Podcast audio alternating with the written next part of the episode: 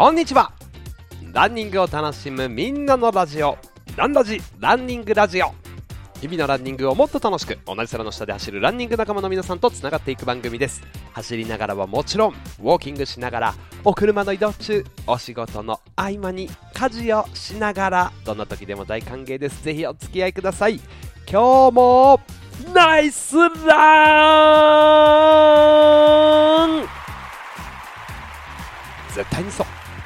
お届けするのは岡田匠です。ランニング大会や企業の発表会などイベントで MC をしたり YouTube ラントリップチャンネル虎ノ門トラスロンチャンネルあとは匠岡田匠という個人のチャンネルで情報をお届けしたり音声配信ランニングアプリライブランでトレーナーをしたり FM 品川というラジオ局でパーソナリティをしております。よろしくお願いします。ランラジ104キロ目。無で走る3度目の100マイル in タイというタイトルでお話ししていきます。いやー先週末ねタイに行ってたんですよ。ちょうど1週間前の今頃今金曜日の夜に収録してるんですけどそうですね先週の金曜日のお昼 ,12 お昼10時スタート。で日曜日の昼前まで走ってたんでちょうど今だから1週間前は走ってたんですね。いやー帰ってきた。いやーコップンか。うーん。サディカ。で本当に。無事に帰ってこれました。やっぱり日本大好き。お味噌汁って美味しいよね。ということで、まあ、レースの振り返りをザザッとお届けしていきたいと思います。この放送はコスパ最強のスポーツサングラスグダのスポンサードでお届けいたします。グダさん番組への共感サポートありがとうございますで引き続きグダのクーポン出ておりますランラジのクーポンオフィシャルサイトで10%オフクーポンですね。ランラジというクーポンコード入れてください。よろしくお願いします。あギフトシーズンですね。クリスマス、もうじきですけど、どんなご予定でしょうか？イルミネーション、キラキラしてるよ、東京。六本木とか表参道とかね。こういうところを見に行くランニングもいいですね。皆様の近くのイルミネーションスポットはどちらでしょうか？はい。いやうちの近くのイルミネーションはねあの山肌に見えるはいあれですよ。大の文字です。とかわかんないですけど。最高のイルミネーションは見上げてごらん。この星空ですよ。ああチェンマイめちゃくちゃ星綺麗だった。こぼれ落ちてきそうでしたよ。いっぱいありすぎてね。まあそんなこんなで話がそれましたけれども。よいしょ。戻しまして。今週今回はですね皆さんから頂いている2023年のハイライトというテーマもご投稿も紹介をしていきたいと思います。まああのタイから帰国をしまして何日いつだ？水曜日の朝帰ってきたんですね。えー、っともうね寝ても寝ても眠い。すんごい眠い。まああの今日ようやく帰ってきて2日経ってラジオをやってる時はですね結構調子が良かったんですけど昨日とか午前中の仕事1本終わった後よし午後も仕事頑張ろうなんて思ってたら全然眠くてダメであじゃあちょっとだけ仮眠しようかなと思って家に戻ってちょっと横になったらですね気づいたら4時間寝てまして まあ全然仕事できなかったですね。困った困った。まあそんな感じで12月の8日9日10日と僕はタイのチェンマイという場所で走ってきたんですけどこの同じ週末にね宮崎の青島太平洋マラソンとか出てるねマラソン走ったっていう僕の友人もいましたよ。宮崎に住んでる僕の元ルームメイト。あとは初めて初フルをするという僕の親友も走りましたしね。レトというランニングクラブでご一緒の皆さんも走りに行ってました。伊豆トレイルジャーニーもこれも盛り上がってましたね。お疲れ様でした。いやなんか伊豆トレイルジャーニーのゴールの写真フィニッシャーフォトがすごいかっこよかったですね。伊豆トレイルジャーニーも盛り上がってましたしちょっと待ってっていうね。チェンマイと同じく暑いところホノルル。これ楽しそうだったな。あののライブランとかがランラジでねつながっているたくさんのメンバーもホノルルマラソン行かれてましてお疲れ様でした。そしてランラジ T シャツを持って行っていただきありがとうございます。なんか一緒に旅行してる気分になりましたよ。ホノルルマラソンいいですね。えー、っとちょっと本題に入る前にお知らせ。えー、ランラジのオンラインオフ会続いてはですね2024年1月1日夜9時半から行っていこうかなと。毎月夜の9時半から行ってたんですけど1日のね夜9時半次の1日は元旦。いけますか？あまあ一応やりますんで、えー気が向いたら入ってきてください。よろしくお願いします。目の前に迫ってきましたね。あと MC のお知らせ。12月29日がビヨンドです。皆さんの PB 破壊をお手伝いしていきたいと思います、えー来年1月6日西東京 30K これは昭和記念公園でやる30キロの練習会中か、まあ、イベントですね。1月7日がハイテクハーフ。そして1月20日が東京チャレンジマラソン。い！こちらでもお待ちしております。3月10日は草加松原太鼓橋ロードレス。太鼓橋です。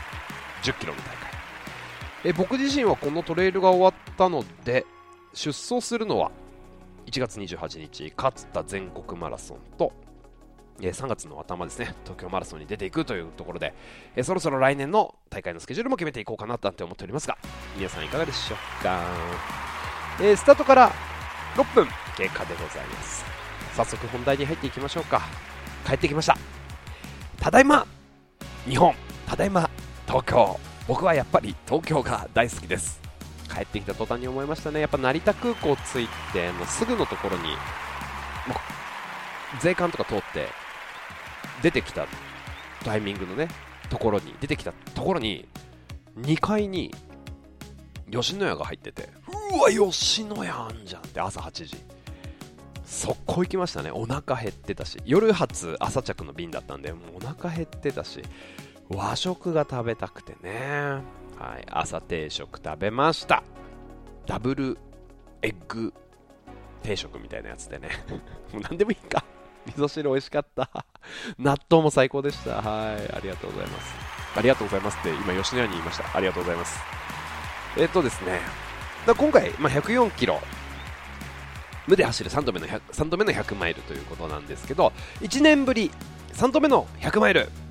行ってきました。1年ぶりなんですよ。で3回目の100マイルなんですけどね。2回目と3回目が同じ大会になっちゃいまして。でタイのチェンマイで開催されるドイ・インタノン Thailand by UTMB というところ。100マイル。完走したぞやったー。あーよくやった。あーほんとよくやった。本当によく頑張った。俺。さすがですよ。俺。よくやったよ。本当にしんどかったもん。今思い出していくだけでああここきつかったなって蘇ってきますね。まあそれのちょっとレポートをザクザクっとね超簡単に行っていきたいと思います。まあ年1回100マイルは完走したいって思っていたその目標をねなんとか年末ギリギリ達成することができました。はい。ちょうどスタートから1週間。ね今頃あの辺走ってたなっつってね。うーん夜間できついところだったな今。かなり寒いところ走ってたんじゃないかななんていう感じなんですけど。コースはですね175.5キロ。おいおい100マイルなんかじゃねえぞバカ野郎。今あのちょっとごめんなさい誰に言ったわけでもないですバカ野郎。170 100マイルってだから1.6キロが1マイルでしょ？160キロあったら100マイルじゃないですか。175.5あるんですよ。ちなみに僕の時計ではですね179キロありましたよ。ある人によってはですよ180キロになってましたから。もう180キロってことでいいですか？そんぐらい走ったんですよ。まあいずれにしても人生最長距離を走りました。去年もこの大会終わりのねレポートでそんな話をしましたけどもういいでしょっていうぐらい走りましたね。そして累積獲得標高、まあ、そのレースを通して延べどれくらい登ったのかっていうことですね。上にどれくらい上昇したのかというその上りがコースプロフィール上は1万30メートル。ねえ1万メートルってだから今10キロですよ。この1年前の放送でもやりましたけどもう一回やっていいですか？上に10キロ見上げてください。ううわ10キロ！あーどこまで行くんだ空の上見えない。行けます ?10 キロ上に。行ってきたんですよ。それぐらい。ね今僕の手元の時計でいくと1万563メートル登って1万500メートル下ったっていうレースになってますね。うえすげえ。バカじゃねえの。なんて思うんですよ。日常的に100マイルやってる人たちって本当すごいなと思います。まあ、あの8日の金曜日10時スタートしまして制限時間が50時間というレースだったんですね。僕はタイムが46時間。42分33秒でゴール。もう時間なんかどうでもいい。とりあえずゴールできてよかった。去年よりねせめて去年よりも早くゴールしたい、そして完走したいって思ってたんですけど、去年より1時間プラスっていう感じですね。まあ、距離が伸びてるっていうところもありますし、去年よりハードだったなっていう印象があるんで、まあ、1時間にまとめられてよかったんじゃないかななんて思っております。ちなみに434人100マイルにエントリーというか参加をしまして、434人中90位でフィニッシュというね、あ意外と、意外とっていうかまあ、いいのかななんて思いましたけど、今回はですね、そのドイインタノンタイランドバイ UTMB の振り返りを旅の話とレースの話もうスーパーざっくりかいつまんでお届けをしていきたいと思います。まず旅の話ね。日程的には12月の5日火曜日の夜に羽田空港に移動しまして6日のまあ未明というか6日の早朝というか深夜2時半の羽田発の便でえっ、と上海まで飛んで上海でトランジットして上海で朝チェンマイ行きの便で行くっていうね。で、なので2時半羽田発、11時半チェンマイ着だったんですけど、えっと、時差を考えるとね、まあだから11時間ぐらいですかね。はい、移動していったっていう感じでございます。で、今回、行きの便は、上海でトランジットしたんですけど、羽田から吉祥空港、吉祥空港ってね、えっと、基地、あの、大吉の基地に、ねって書いて羊の章。ねってカタカナね。あの、吉祥空港っていう、まあ、中華系のエアラインと、その後ね、チェンマイまでは春秋空港、春秋っていう格好、春秋空港っていう、航空か、春秋航空っていう、これまた中華系のエアラインで行ったんですけどね。はい。中華系のエアライン、初めてだったんですけど、あと中国、上海初上陸、中国初上陸だったんですけど、あんまりちょっと中国のトランジットおすすめできないですね、僕の初めての印象なんですけど、なんかすごいせかせかしてるっていうか、やっぱちょっと国民性なんですかね、ちょっと過ごしづらいなっていう印象があったのと、中国のエアラインのこのトランジット、1回出てまた入るっていうのをちょっと面倒くさいことやったんですけど、ここで一緒に行ってた浅野さんっていうね、僕と同じ便で行ってた浅野さんが手荷物にポール入れてたんですよ、トレッキングポール。これね、なんだこれ危ねえだろって。て回収されちゃってさ、ポールって結構高いんですよ、2万円ぐらいするんですけど、それ回収されちゃって、いやー、しんどい、しかも必須アイテムっていうかね、なかったら完走できないよみたいなアイテムを募集されて、結構、なんかと、うわー隣で見てて僕はちょっとへこみそうになりましたけど、っていうね、ぐらい手荷物検査も結構厳しかったんですよね。まあまあまあ、そんな中国で乗り換えて6日の水曜日に着きまして、で、7日の木曜日、この日に、まあ、レースの前日ということでね、エキスポ行ったんですね。まあ、朝ランみんなでして、チェンマイ大学っていうところで朝ランして、カレーヌードルのカオソイっていうのを食べてね、美味しかったですね。ミシュランのビブグルマンですか？はい。あの、ミシュランってすごいお高いミシュランと日常的に食べれるあのグルメのあのコスパがいいよねこれみたいなやつのビブグルマンっていうのがあるんですけど、まあ、それに認定されてるカレーヌードル食べてでキスポ行ってレースの準備して8日の金曜日にスタートして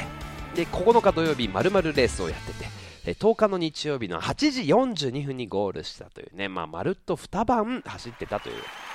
10日の日曜日にゴールをしてゴール会場で、まあ、ちょっとパーティーというかね、ご飯を食べて、えー、宿に戻って、一眠りして、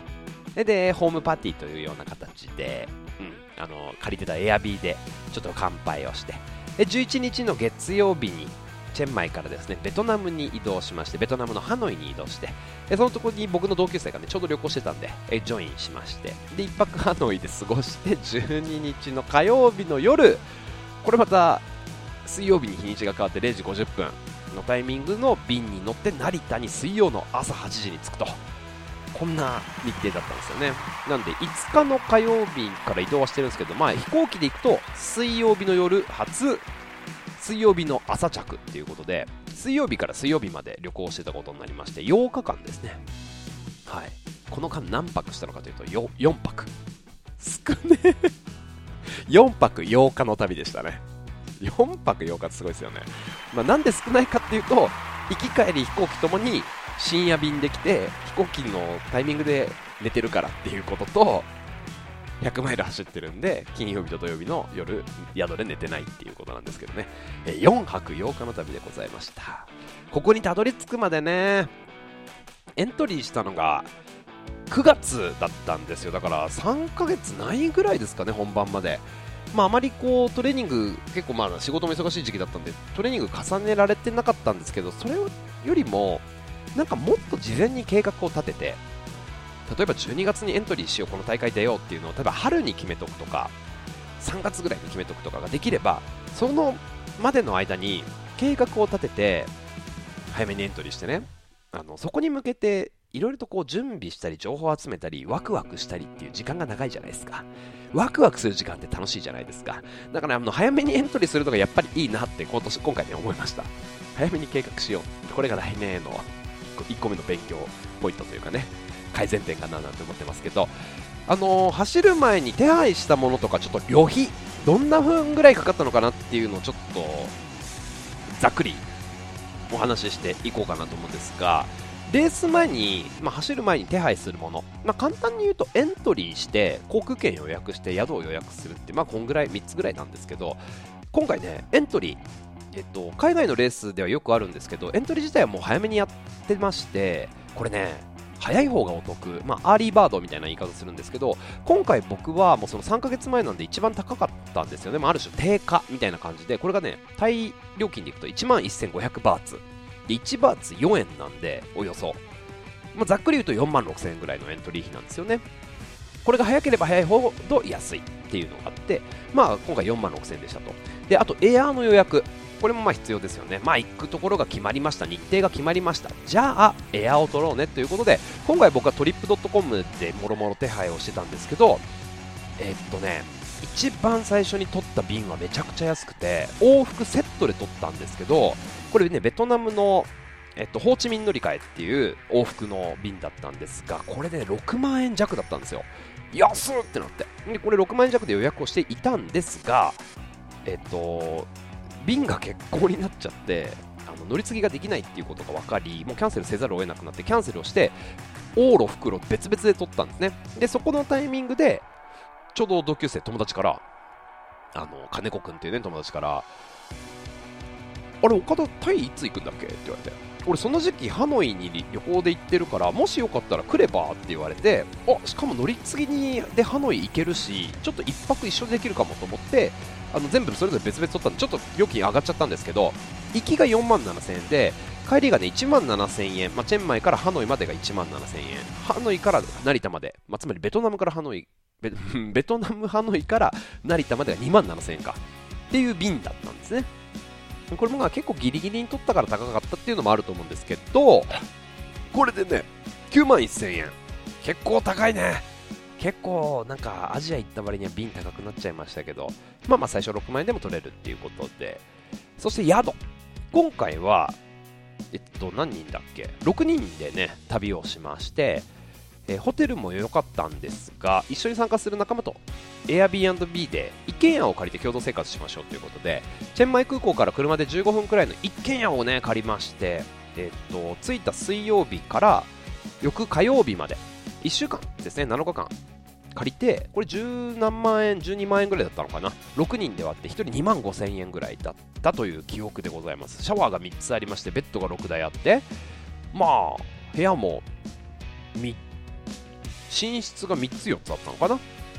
かなりあ4つか。あったというね。で大きなリビングがあって駐車場があって。であのレース前レース後とホームパーティーもできて非常に良かったですね。やっぱエアビーはね。居心地がいいというか。でもあのタイならではなのかちょっとよくわかんないんですけど着いたらいきなり電気つかなくて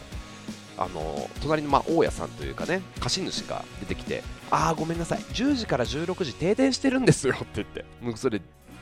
えー？みたいな。10時から16時ってねすごいコアなタイムじゃん。でこれは別にこの家がじゃなくてこのエリアが全部停電してるみたいで。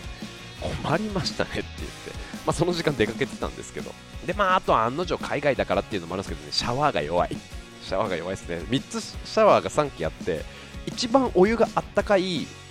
お風呂が一番水圧が強かったんでみんなそこ使ってましたね。3台ある意味がないみたいな感じだったんですけど。まあまあまあ。エアビーでのみんなの生活がね楽しかったですね。でまああとこの3つの他に手配したもので言うと大会が用意しているシャトルバス。特にですね、まあ、今回僕らが出た100マイルっていう種目はスタート地点とゴール地点が異なったのでゴール地点になる大会のメイン会場この大会のメイン会場がチェンマイのもうど真ん中の市街地からまあ車で2、30分っていう20分ぐらいかなの場所にありましてここが100マイル以外のスタートゴールで100マイルのゴールまあ、大会のメイン会場なわけですね。エキスポもここでやってました。で、100マイルのスタートだけ、ここから山奥にぐわーって行った、車で1時間ぐらい行った場所にあるので、でここに向かうシャトルを予約したっていう、まあ、有志っていうなら手配はこんなもんなんで、あんまり難しいことはないかなという感じです。まあ、ここまでのね、費用も含めて、エントリー費4万6000円、エアが9万1000円、宿が2万5000円でしょ？え現地の移動はね、えっと、ベトナムも含めて結構タクシーも使ってたんですけど多分トータル5000円ぐらいですかねベトナム行った時にハノイの空港から市街地までグラブであのまあウーバーみたいなもんですよ。民間のタクシーみたいなの。利用して。これがね片道1800円だったんですね大体。まあ往復これ使ったので3600円ぐらいだったんですけどそれ含めても全体の移動多分5000円ぐらい。でだだったかな。はい。あとは食費ですね。かかったものといえば。ここはもうタイベトナム。お安い。もう1食200円ぐらいでね美味しい食事が食べれますし、まあ、みんなで美味しい外ご飯をしてちょっとお酒飲んでいやーよく食べたねーなんて話してても1人1500円ぐらいえーみたいな日本で食べたらこの満足度5000円ぐらいあるぜみたいな感じですね2万円かかってないと思います、トータル。まあ、なので、超ざっくりな計算ですけど、18万円ぐらいの旅だったのかなっていう算出でございます。参考になりましたでしょうか。多分ね、もっと安く済ませようと思えば安く済ませられると思いますし、えツアーで全部お任せ、もっと充実したプランで、あの観光とか案内してほしいっていう、まあ、ツアーもやってたんで、これで結構行ってるね、日本人100人ぐらいいたのかな、いろんな種目で。結構、レッシュもツアーの方とお会いしましたけど、これはもうちょっとしたと思います。多分30万ぐらいなのかな。おそらく。はい。さて、まあ、こんな旅のお話もしましたけれども、レースの振り返りいきたいと思います。感想を一言で言うと、もう、お腹いっぱい。もういい。もうしばらくいい。本当に、きつかった。もういいよいい加減にしろどうもありがとうございましたっていうのをもう100回ぐらい言った感じですね100回は言い過ぎか50回ぐらいにしておきましょうかいい加減にしろどうもありがとうございましたいい加減にしろどうもありがとうございましたってもう本当に山が上りになるたびにああもうこんなきつい中こんな深夜まで走ってあいい加減にしろ。どうもありがとうございました。言いたくなりましたね。もうきつかったですよ。ね多分ね100マイルっていう種目は寿命が縮まりますね。健康増進のためにさ日々生き生きとさ過ごすためにランニングやってるんですけどね。この挑戦に関しては体に毒だと思う。100マイルの参加人数が先ほども言いました434人、まあ、あのこのドイインタのタイランド by UTMB という大会はですね100マイル、100キロ、50キロ、20キロ、10キロウォームアップランと、まあ、あの6種目ぐらいあるわけなんですが圧倒的人数が少ないのが100マイルです。UTMB の名前を付けてるからこそ100マイルの種目を作らなきゃいけないんだろうけど一番少ないんですよね。なんかね日本とかやっぱアジア諸国はこの辺の距離が人気らしいんですけど他のエリアからするとやっぱちょっと100マイルって長いみたいで50キロとか100キロとかまあそんぐらいまでが人気みたいですね。なんかね印象的には20キロとか50キロの短い距離に割と若い人も出てて、まあ、ファッション的にカルチャー的に楽しまれてる方が多いなっていう印象。100マイルワオクレイジーみたいな感じですねその人たちからすると。でもねまあ一番多いのがタイの方で次が中国って言ってました。去年はここ2番目が日本だったんですけど日本が減って中国が増えて、まあ、中国は乗り換え出してこれるしね。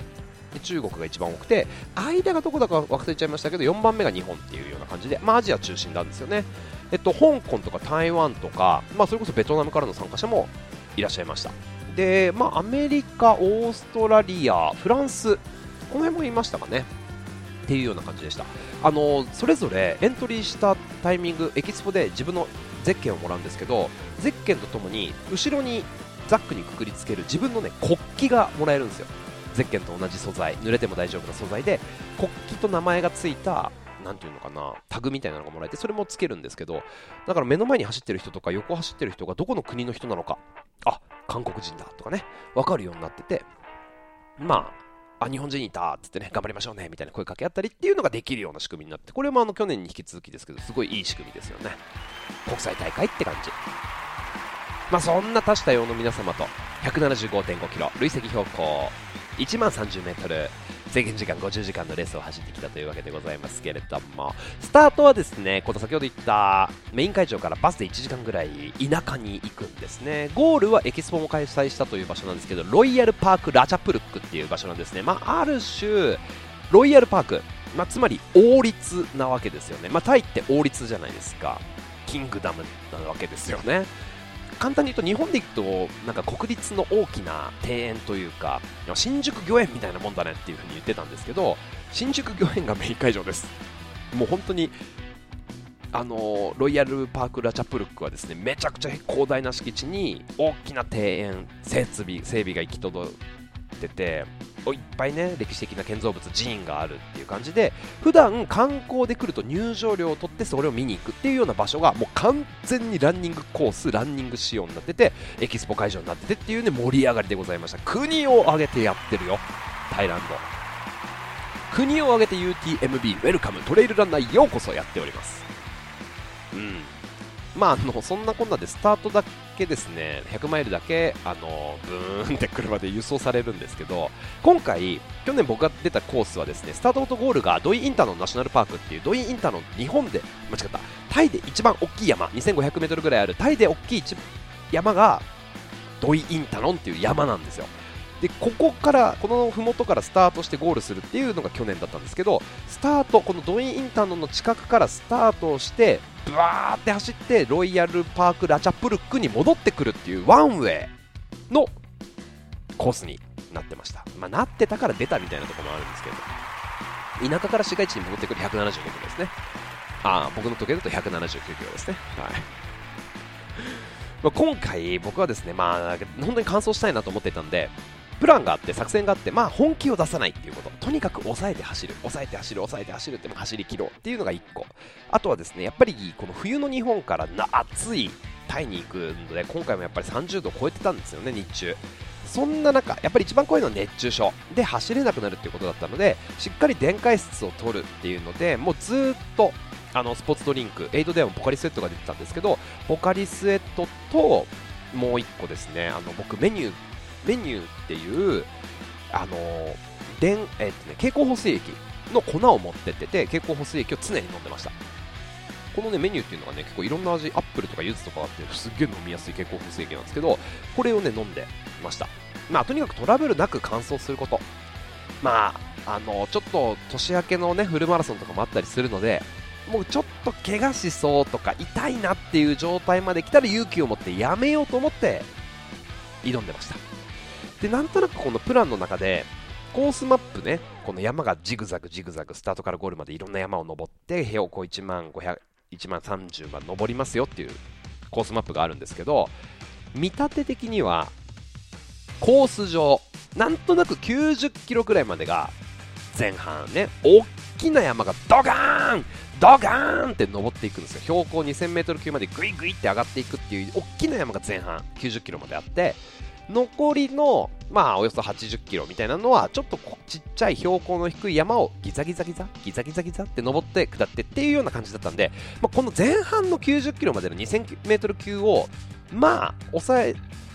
てちゃんとやりきって後半にかけてしっかり走れたらタイムもそれなりに出るんじゃないかなと思ってとにかく前半は抑えて入ったっていうようなねプランだったんですよ、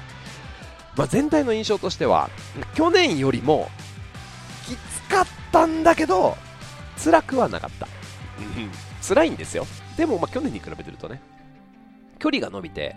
ハードなコースがね、まあ、さらに増したっていう印象なんですけど、うん、まあまあまあ、トラブルが特になかったんでね、辛さはちょそこまでなんか去年ほどなかったかなと。去年はもう、いつあるわ、眠気があるわでもダブルパンチでね、本当に辛いっていうシーンが結構ありましたけど、今回はね、胃が痛くならなかったんですね。はい、よかったでございます。うん。あの後半もきつかったんですけどね。うん。そう。あのちょっとその、きついっていうところに関して言うと、まあ、脳みそというのは素晴らしい機能を持ってましてね、きついとか嫌だという記憶をどんどんどんどん消していく機能があるようなんで、新鮮なうちにちょっと今回ね、ランラジに収録しておこうと思うんですけど、特にハードだったところ、なんかごめんなさい、これちょっとなるべく見てない人たちにも分かるように頑張ってお伝えをしようと思うんですが、特にハードだったのが、やっぱりね、ドイ・インタノンっていう日本、あの、日本じゃないですよ。タイで一番大きいこのドイ・インタノンという山。昨年も登りました。昨年はね、ピーク、頂上まで行ったんですけど、今回は頂上まで行かない2100メートルぐらいまでかな。まで登って下っていくっていう感じだったんですけど、それでもやっぱりこのドイ・インタノンがもうほんと登り大変だった。ふざけんなバカ野郎。いい加減にしろ。どうもありがとうございました。何回言ったことか。エイドの4番からエイドの5番までがこれがねドイインターのを登っていくという区間になっているんですけれどもこれちょっと今ルートマップを見ていくとですね44.6キロから56.1キロまでの11.5キロか11.5キロでまあなんとなく800メートルいやもっとだな1000 1000ちょいアップするような感じですかね。そうそうそう。ここがねここ夜に夜の時間帯にかけて登ってたんですけどヘッドライトをつけながら。56キロですよ言って。まだまだ前半じゃないですか。ガッツーンって登るこの区間。一番肉体的にハードでしたね。ヘッドライトつけながら大自然のマイク去っちゃった。大自然の奥地にどんどんどんどん足を進めると。走れるトレイルですか？ノーノーノーノーノー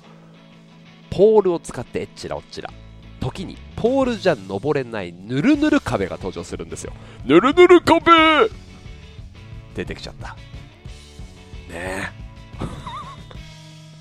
ぬるぬる壁!これもどうしようもないよこんなん出てきちゃったら。太刀打ちできないよ。ポールもさ2本のポールを右手に束ねて両足ついてもうなんかツタみたいなのをこうたどりながらもうもう登っていくみたいなね。すごかったですね。もうペースが上がらない。急登もつらつら登って壁のような場所を登ってっていう繰り返しでもうすんごいヘトヘトになっちゃってさ。もう走れない上りで11キロですよ。投げんだ。とにかく。でもなんとかかんとかトレイルを抜けてはーって出てきたの。コンクリートと道がね。去年も登った山頂に向かっていく壁のような坂あれはもうね、坂じゃないですね。多分ね、軽自動車とか登れないですよ。もうほんと急な、あの、軽自動車が、ふーん、ふーんって全力であのエンジンを燃やして登る、あの、急坂です。をですね、もう、つたつた歩いて、エイドの5番56キロ地点に着いた時にもうハードすぎてヘッドヘッド。もうね、一番このタイミングがね、やめようかなって思いましたね。ここが一番辛かった。まあ、特にね、お腹減っちゃってたんだと思うんですね、違和感で。で、低血糖でちょっと体力的に弱ってたっていうのもあって、あのー、ちょっとやられたという節はありますね。いやー、つらってなって。うん、このエイドで、あのちょっと前を走ってた一緒の仲間のね、タッシーと、あの、マッツン、あの、一緒に旅をつしてた2人に会えて、エイドで会った瞬間、この区間やばくないって言って本当あえてね、それを一言言えてすっきりしました。で、ここでちょっとあの、次の、下ったタイミング、下った次のエイドステーションが、もう、あの、1個目のドロップバックでね、自分の用意しといたものとかを食べられるタイミングだったんですけど、もちょっと体力的にやばいと思ってカップヌードルを食べましたね。はい、もうちょっときつすぎて、この区間、写真が一切ありません。振り返られることはできませんでした。で、この前半の山場、これが一番だったんですけど、もう前半ね、ここが一番辛かったと思いきやですね、後半もやばかったんですよ。うん。えっとね、エイドの12番っていうのが、まあ、あのー、全体的なね、その90キロぐらいの2000メートル級を山を登って、続いて、もう下り基調になって、エイドの9番から10番、11番、12番までずっとぐわーって下っていくんですよ。ブワーって下っていくんですけど、あの、下りきって12番、これが120キロ地点。だからまあおよそ3分の2が距離的にも終わってますよっていうタイミングですね。距離的にも終わってるし8の12番まで来ると累積標高7100まで登ってるんであと 3000m しかないっていうような、ね、3000m しかないっていうのもなんかおかしな話ですけど。ちなみにさっきの8の5番ガッツンって一番大きいねドインタの登ったよっていうところは56キロで4480アップですよ。56キロで4480ですよ。これ分かる人分かると思うんですけどすごくないですかこのプロフィール。きついんですよ前半。はい。まあそんなこんなでね。でそのね12番エイドの12番ついてからがね結構ハードだったんですよ。最後のドロップバックを受け取ってねお着替えを全身済ませてねランラジの私をトレイルに連れてって T シャツを着てですよ。これでゴールするんだと思ってそっからのあの土の雰囲気というかねサーフェスがなんていうか、ね、白くて硬い土なんですよ、まあ、白砂みたいな感じで。で落ち葉がたくさんあって登山道っていうかルートがめちゃくちゃ分かりづらいんです。でかつそこからなぜか急にマーキングが甘くなってんの。なんで？みたいな。あんなに細かくあってあんなに分かりやすかったマーキング全然ないじゃん！みたいになってて。こっからがねなかなか判断しづらかったですね。迷うことはなかったんですけどかなり先にあったりあのマーキングがねちょっと違う方向向いたりしてて分かりづらかったっていう。でかつ同じような景色が続くんですよ。同じような林道が続くんですよ。同じような木が横にあって同じような道が目の前にあって同じようなところ登って同じようなところ下ってる感じなんですね。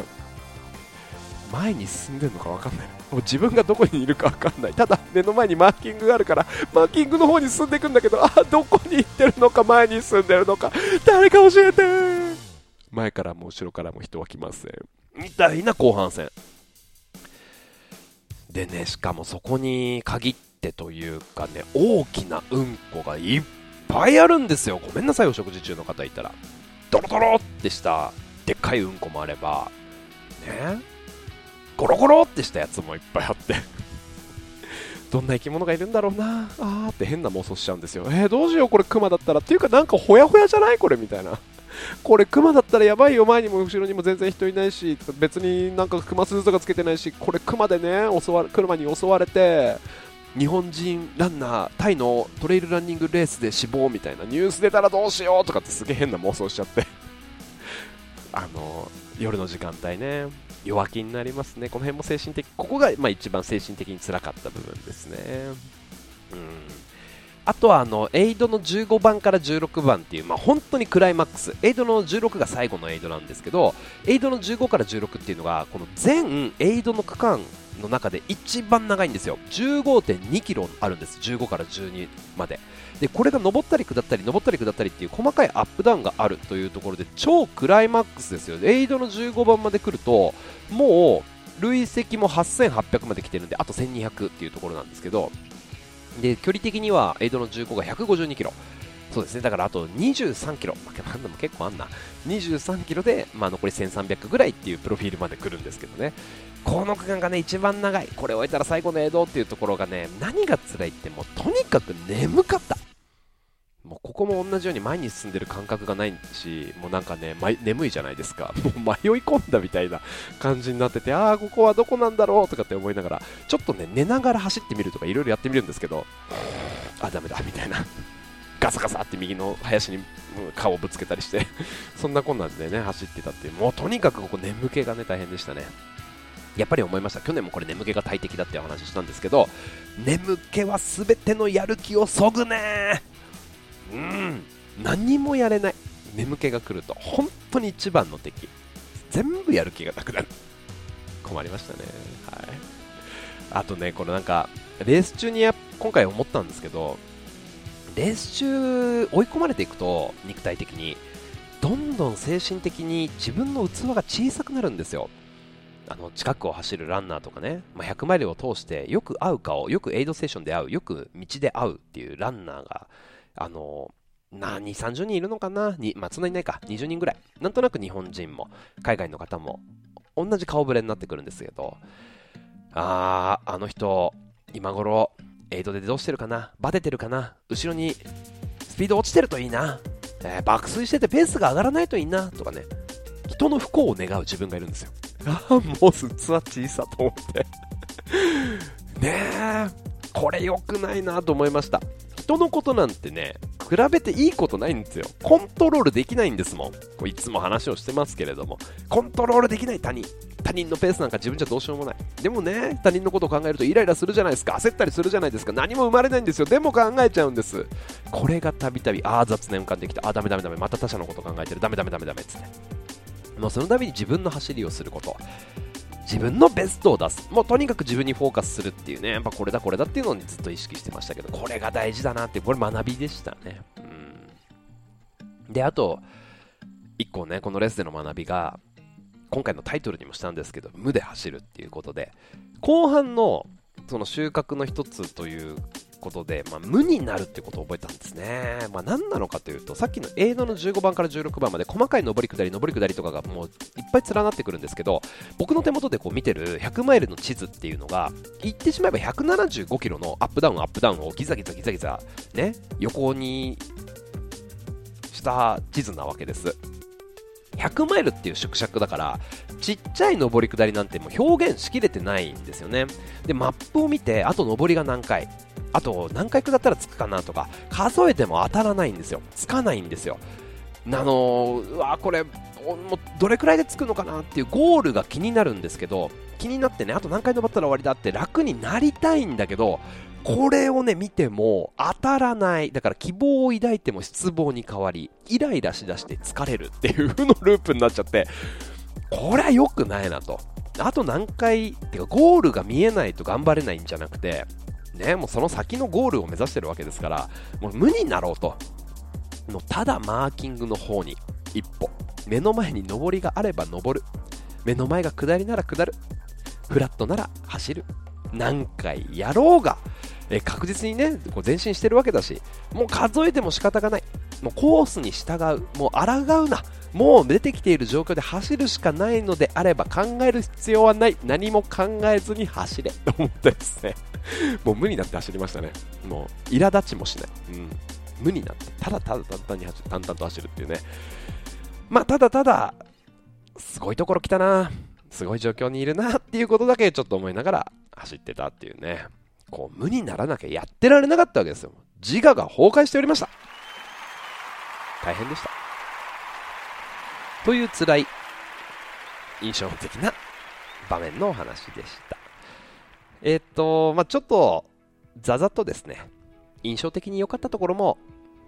お話ししていきたいと思います。良かった景色ね。去年に引き続き見た景色もあるんですけれども、あの、エイドの8番からエイドの9番、まあ、の、この後90キロ地点の山に向かって、ドーンって登っていくっていうところがあるんですけど、そのね、ふもと、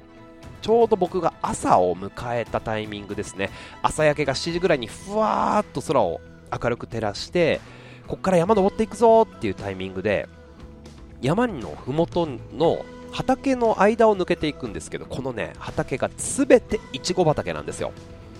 ね僕いちご大好きっていちごの匂いとかすればもっとテンション上がったんですけど特に匂いをすることもなくこのいちご畑がふわーっと広がっててもう目の前でその朝から農業をするねいちご農家の皆さんがこうまあなんていうか剪定したり摘んだりしてたりその農家のね木で作られた掘ったて小屋みたいなところに住んでる人たちが現地の子供たちが木をくべて焚き火をしてたり犬がねもうなんかロープにもつながれずキャンキャンやってたりするっていうもうリアルなこのチェンマイの農村の生活を横目に走るっていくっていうねすごい場所に来たなってね。うん。そんな印象的なところがあって、で、ここからグイーって山をグイーって登って、いや、グイーって上がっていくとですね、えー、かなり急な坂だったんですけど、90キロ地点ぐらいですね、2100メートル、2度目の2000メートル超えっていうところで、あの、1回目は夜の区間で土井インターの2000メートル級だったんですけど、朝焼けのタイミングで午前中に2000メートル級を抜けたタイミングはですね、すごい、もう雲を抜けて、一望できて、そのいちご畑を見下ろして周りに連なる山々が見えるなんて雄大な自然なんだ。すごいところにちっちゃい人間僕という人間がいるなっていうそのね壮大さはやっぱり圧巻でしたね、うん、あとあの、エイドの11番これはもう下りずっとそのドロップバック2個目のドロップバックを受け取るところに向けてずっと14.4キロ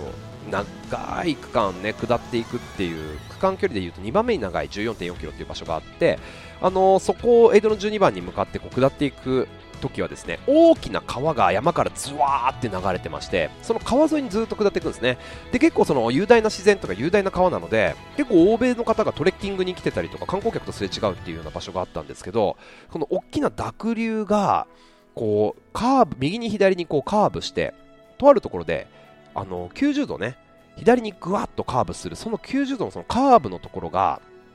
なんて言うんだろうちょっと大きな池みたいになってて一旦水流が落ち着くんですよね。ふわっと落ち着く、まあ、水遊びができそうな場所のところに周りなんもないですよ。そんなところにあの住んでる人がいたんですよ。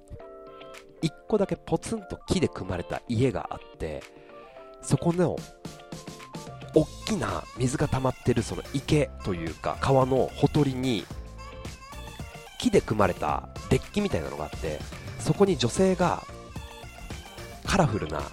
レモン色緑色の糸を使って旗織りしてるんですよ。え？何これ？みたいな。こんな誰もいない超アクセスできない場所に旗織りしてる人いるの？みたいな。色鮮やかなね糸ですよ。青とか紫色の糸を編んでもう出来上がったマフラーみたいなマフラーではないと思いますけどやつがかかってたりしてえーと思って。すごーと思って。3度見しちゃいました。幻かなこれみたいな。絵に描いたようなね世界に。それを見ることができましたね。まあやっぱり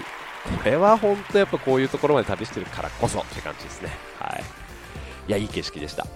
あのー実際にこれレースをしてみて僕自身もねその無になることとかもそうなんですけどやっぱりレースになるやると体験するとこういう極限の状態って学びが多いななんてね思いました。で今回やってみて実際に良かったなっていう収穫の部分フィジカル的な収穫でいくとあの眠気。1個目は、まあ、最終的には眠気にめちゃくちゃやられたんですけど37時間目まで眠気来なかったんですよ。これ結構良かったですよね。逆に言うとだから37時間でゴールできてれば今回は本当に完璧だったっていう感じなんですけど、まあ、そんなことは無理なんですけどね。37時間眠気が来なかったんですよ、まあ、やったのはスタート3日前からカフェインを抜いたこと。まあいつもよりあの事前に多く寝てたっていうこと、まあ、これぐらいですかね。移動の、まあ、深夜便とレース前の日は、まあ、ちょっと睡眠不足だったんですけどそれでも37時間眠気が来なかったっていうのは、ね、すごいいい収穫。あんまり飛ばしてなかったからっていうのはあると思いますね。ゆっくりゆっくり走ってたっていうね。あとまあ胃がやられずに食べ続けられた。これも収穫でしたね。あの走ってる時にやっぱり胃が揺れるのが良くないのかなって個人的には思う部分もあったんでかなりね今回下りを中心に体幹にグッて力を入れてグッて力を入れて下る。であの息をちゃんと吸ってで吸ってあのーて言うんだろう肺と体幹で胃を抑えるみたいなイメージで下ってたんですけどね。これが新しいのかよくわからないんですがあのーまあ、無事に胃もやられることなくずっと食べてました。何食べてたのかというと食事はねエイドステーションで食べた食事はタイ米とあのあったかいスープが時々出てくるんですけどこれをね溶かして溶かして溶かしてというかあのおかゆみたいにして食べてるって去年と同じですね。これを食べてたりあのチョコケーキみたいなのが置いてあって個包装になった。ユーロケーキって書いてあったんですけど。このね安そうなねパウンドケーキみたいなやつがですね間にチョコレートが入ってるんですけどなんとも安くて美味しい。褒めてますよ。なんとも安くて美味しい。ね消化も良さそうで。これいっぱい食べましたね。僕持って行ってたあのバーとかジェルがね本当に少なくてちょっと足んなそうだったんでいっぱいこれを食べてました。はい。で前半はそれこそマナバーとかライスピレット持ってってたジェル系のものを取ってたんですがもうほとんどね後半になっていくとエイドステーションのものを食べてバナナを食べてポカリスエットを飲んでコーラを飲んでっていうねエイドステーション結構充実してたんでね助かりました。なんか個人的には持ってってよかったなと思うのはえっとカロリーメイトゼリーとボディメンテゼリー。これはねちょっとやっぱ胃がやられた時でもこの手のゼリー系のものは摂取できるっていうんで各ドロップバッグにも入れておきましたし、まあ、最終的には持って持ちながらそれを飲みながら走ったっていう感じでカロリーメイトゼロゼリーとボディメンテゼリー大塚製薬さんありがとうございます。ボカリスエットもねエイドで出てましたしね。そう。でカフェインはねトレイルハットさんのコーヒーゼリー。今年の夏行った時に買ってきてたやつを使って眠気を覚ましあとトレイル仲間のねふみさんからもらったメダリストのコーヒー味、まあ、とにかくコーヒー味カフェインでなんとか。今回はねタブレット取らずに無事にはい後半にとっても良かったかもしれないですけどね。うん。まあこんな感じで。一番ゴールというかレースを振り返ってですね良かったところ歓喜が余ったところどこなのかなってちょっと振り返ったんですけど、うんと、スタートに向かうシャトルバスの中。こここです。あのー、当日のね8日の金曜日の朝に何て言うんだろう。朝に走ってまあ、シャトルバスで向かってスタート地に向かってる時にあもうそろそろスタートつきそうだなっていうタイミングにバス揺られながらあレースだ。これからレース始まるんだ。あまた来たんだ。うわーワクワクすると思って。あ俺レースに出られるんだって すげえ感極まっちゃって 涙出そうになりましたバスの中で あゴールじゃないんかーいっていう感じなんですけどねもうゴールはもうやりきって、もう、ああ、よかったよ、ようやく終わったわっていう、もう、安堵。だからもう、一番感動したのは、レースに出られる喜びを感じたバスの中ですね。あ嬉しいって思った。やっぱレースっていいですね。でも本当に改めて思うんですけど、やっぱね、今はちょっと体的にも精神的にも、100マイルは年に1、2回でいいかなっていう感じがしました。まあ、やって2回かな。うんここまで体を酷使することもなかなかないですし何回も復活して何回も痛めつけそして走れなくなり歩いて何回も復活させこれで繰り返す、ま、日々のランニングだったら1区間1区間もうよかしたああ終わりお疲れ様ってなる区間をもう毎回毎回やるわけですよだから16個エイドがあるから10ゴールまでの含めると17区間あるんでしょ？17区間これをああ、もう無理っていうのを繰り返すっていう、ね、あの精神的にも本当ハードだったなっていう風な感じがします。よく戦ったなということで。ねでもね、あのー、本当にちょっと話がもっと早くまとめるつもりだったんですけど、やっぱまとまんないんですけど、ごめんなさい。レース中に、これはすごいって思ったことがあって、あのまあ、いろんな国からご参加ですし、男性も女性もたくさんいるんですけど、エイジ、年齢の枠で、何歳の枠だよって、僕だって35歳からの枠なんですけど、何十代っていうのが分かるんですよ。えっとね、僕、レース中に、エイジ65の枠の方とお二人にお会いしてて、1人は日本人の女性の方、これは、この方はね、普通にあの、エイドとかでもお話をしてる、スタート前にもお会いしたんですけど、日本人の女性の方、お一人、ともう一人レース中に出会ったのが香港の男性の方で65歳の方がいていや孫が生まれたばっかりなんだよ2ヶ月みたいな感じの会話をちょっとしてたんですけどこのお二人と僕ねレースの後半120キロから150キロ地点ぐらいまでね結構同じペースであの抜いたり抜かれたりしてたんですよ。すごいなと思って。しかも2人ともポール使ってないんですよ。トレッキングポール。こんだけ登っててこんだけ下るからトレッキングポールあるとないとでは全然違うんですよね。もう下りなんか特にやっぱりこのポールがあるからこそ手でも分散できるっていうのがあって足だけじゃ耐えられなかった。去年も思いましたけどポールなしで65歳のお二人がやっている。でやっぱり出力的には僕の方があるんですよね。スピードがあって走れるんだけどあのどこで巻き返されるかというと僕の方が速いの速いく走ってるんですけど淡々と走り続けてるんですよ。淡々と走り続けてエイドステーションに入って淡々とやることだけこなして淡々とすぐ出るんですよ。早いの。もうねこの流れ。僕はこう頑張って一区間走ってふーって休んで でその間に抜かれてまた走り出して抜いての繰り返しなんでこのエイドワーク大事だなって思ったのと同時にやっぱりこの65歳っていう枠ま、ね、その辺のゾーンの方々も走ってるわけじゃない？だから、まだまだいけるなっていうか、もっと長く楽しめるんだな、このスポーツはっていうふうに思いましたね。本当改めて教えていただきありがとうございます。やっぱり、背中ですよ。人のね、アクションを変えたりするのも背中です。背中で見せてもらいました、先輩。かっこよかった。ねうん。あの今回もゴールしたらフィニッシャーベストがもらえて完走メダルがゲットできるということで、はい、今回もね、陶器の、あのこれチェンマイの名産みたいですね、セラドン焼きと言われるあの焼き物のメダルをいただきまして、今こう手元に持っております、100マイルフィニッシャーっていうね、首掛けの紐がついておりまして。いやいい感じ。まさかこの冬季のメダルが 2個目になるとは思ってなかったんですけど。2度目のチェンマイ楽しめました。ありがとうございます。いやーあのー、旅っていう意味だよね。本当にこのレースを通していろんな体験をすることができたんですけどビフォーアフターも含めてやっぱり旅最高だななんて思いましたね。本当1年の締めくくりに僕はこの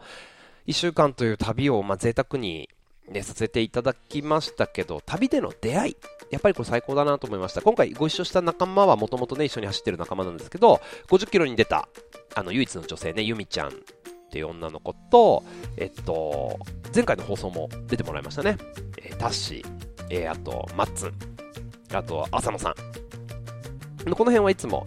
あのトレイルに行ったりお仕事で絡んだりするっていう、まあ、ある種アウトドア業界に行ったりする方とかも結構多いんですけどあとはあのタヌキっていう日本のこの、まあ、トレランブランドというかランニングのギアブランドタヌキ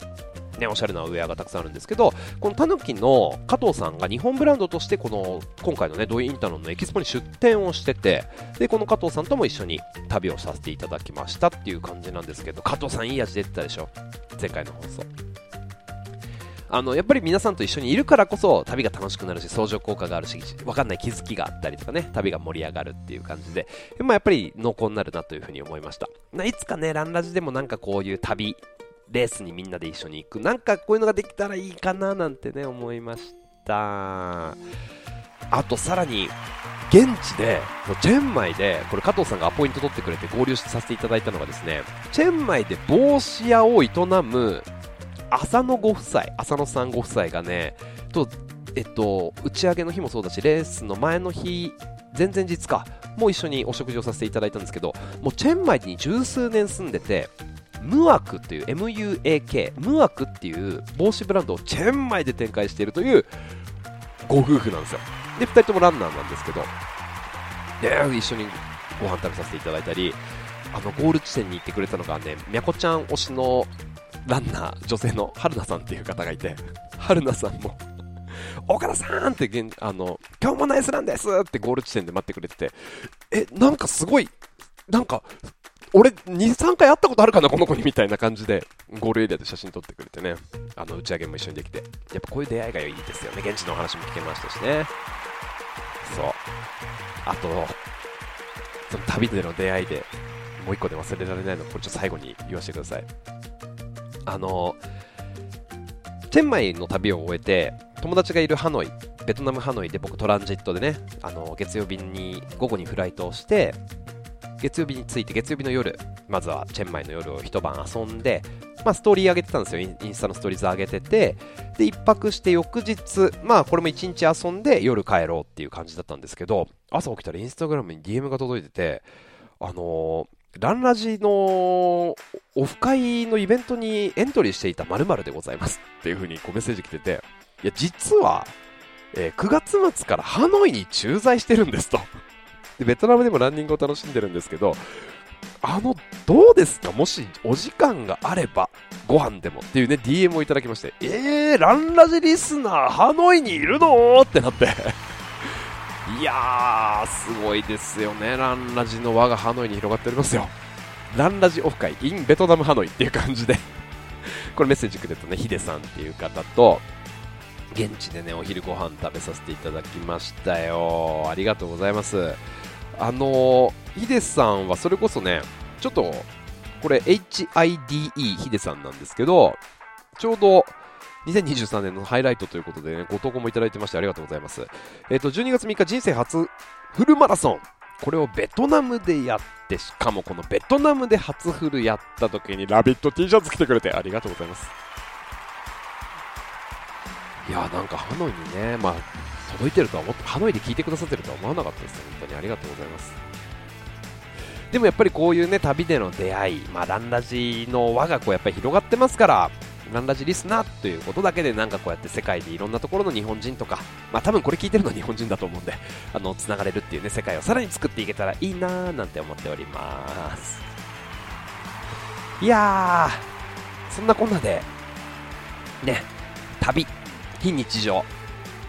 行ってきましたよ。まあどうせなら予想のつかない場所に行って新しいものを見て刺激を受けて、くたくたになって帰ってくるくらいでもね、いいのかななんて思いました。まあ、頑張って、まあ、追い込んで、まあ、いろんな刺激を受けた、1週間でございました。ありがとうございます。いやちょっと2023年のハイライトですね、皆さんからたくさんご投稿いただいてるんですけれども、たくさんご投稿いただいてるがゆえに、ちょっと次回の放送にこれご紹介させていただいてもいいですか？はい。あの、2023年のハイライトというような形で皆さんからご投稿たくさんいただいております。ありがとうございます。あの、X もそうだし、えっとですね、ジャーナルの方は、たかしさん、ひろきさん、03のからさん、ゴーンさん、あーちんさん、砂ぎつねさん、いさきさん、ブーチンさん、えーよしさん、ゴンさん、ステップフォワードさんなどなど、えーこの後ですね、次回の放送で、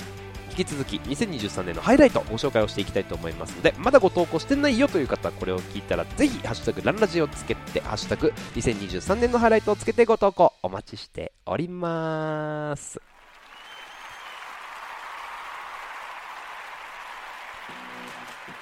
さて、ということで、1時間経ちましたんで、ここら辺で今回の収録はおいとましたいと思います。次回、2023年のハイライトと、ちょっと僕のハイライトと言いますか、まあ、ちょっとギアのお話でもしようかななんて思っておりますので、また引き続きご参加お待ちしております。年の瀬12月どうやって駆け抜けていきますか？年末年始っていうね、タイミング。まあ、ちょっと時差で聞いてる方はあまり関係ないかもしれませんけれども、忙しい中でも体調を崩さず、ね、日本の冬は寒いですから、ランニングと日々向き合いながら、うまく生活に取り入れて体調管理していきましょう。眠ること。これが本当に大事だと僕は思いました。ありきたりなことでごめんなさい。ということで引き続きお待ちしております。日々のランニングをもっと楽しく、ランニングを楽しむみんなのラジオランラジ。この放送はコスパ最強のスポーツサングラスグダンのスポンサードでお届けいたしました。今回も長い放送ですがお聞きいただきありがとうございました。同じ空の下、それぞれいろんな場所で走る皆さんとどんどんつながっていきたいと思います。そう、空はつながってて、日本だけじゃないんです。いろんなとこでこれ聞いてくれてる方がいるんだだからそのランラジの T シャツとかラビット T シャツは本当つながるツールですと言ってるのは間違いないですよ。それ着てたらあれってなるんだもん。あらびっくり。ということでまた聞いてください。今日もナイスランお届けしたのは岡田匠でした。それではまた次回の放送でお会いしましょう。バイバイ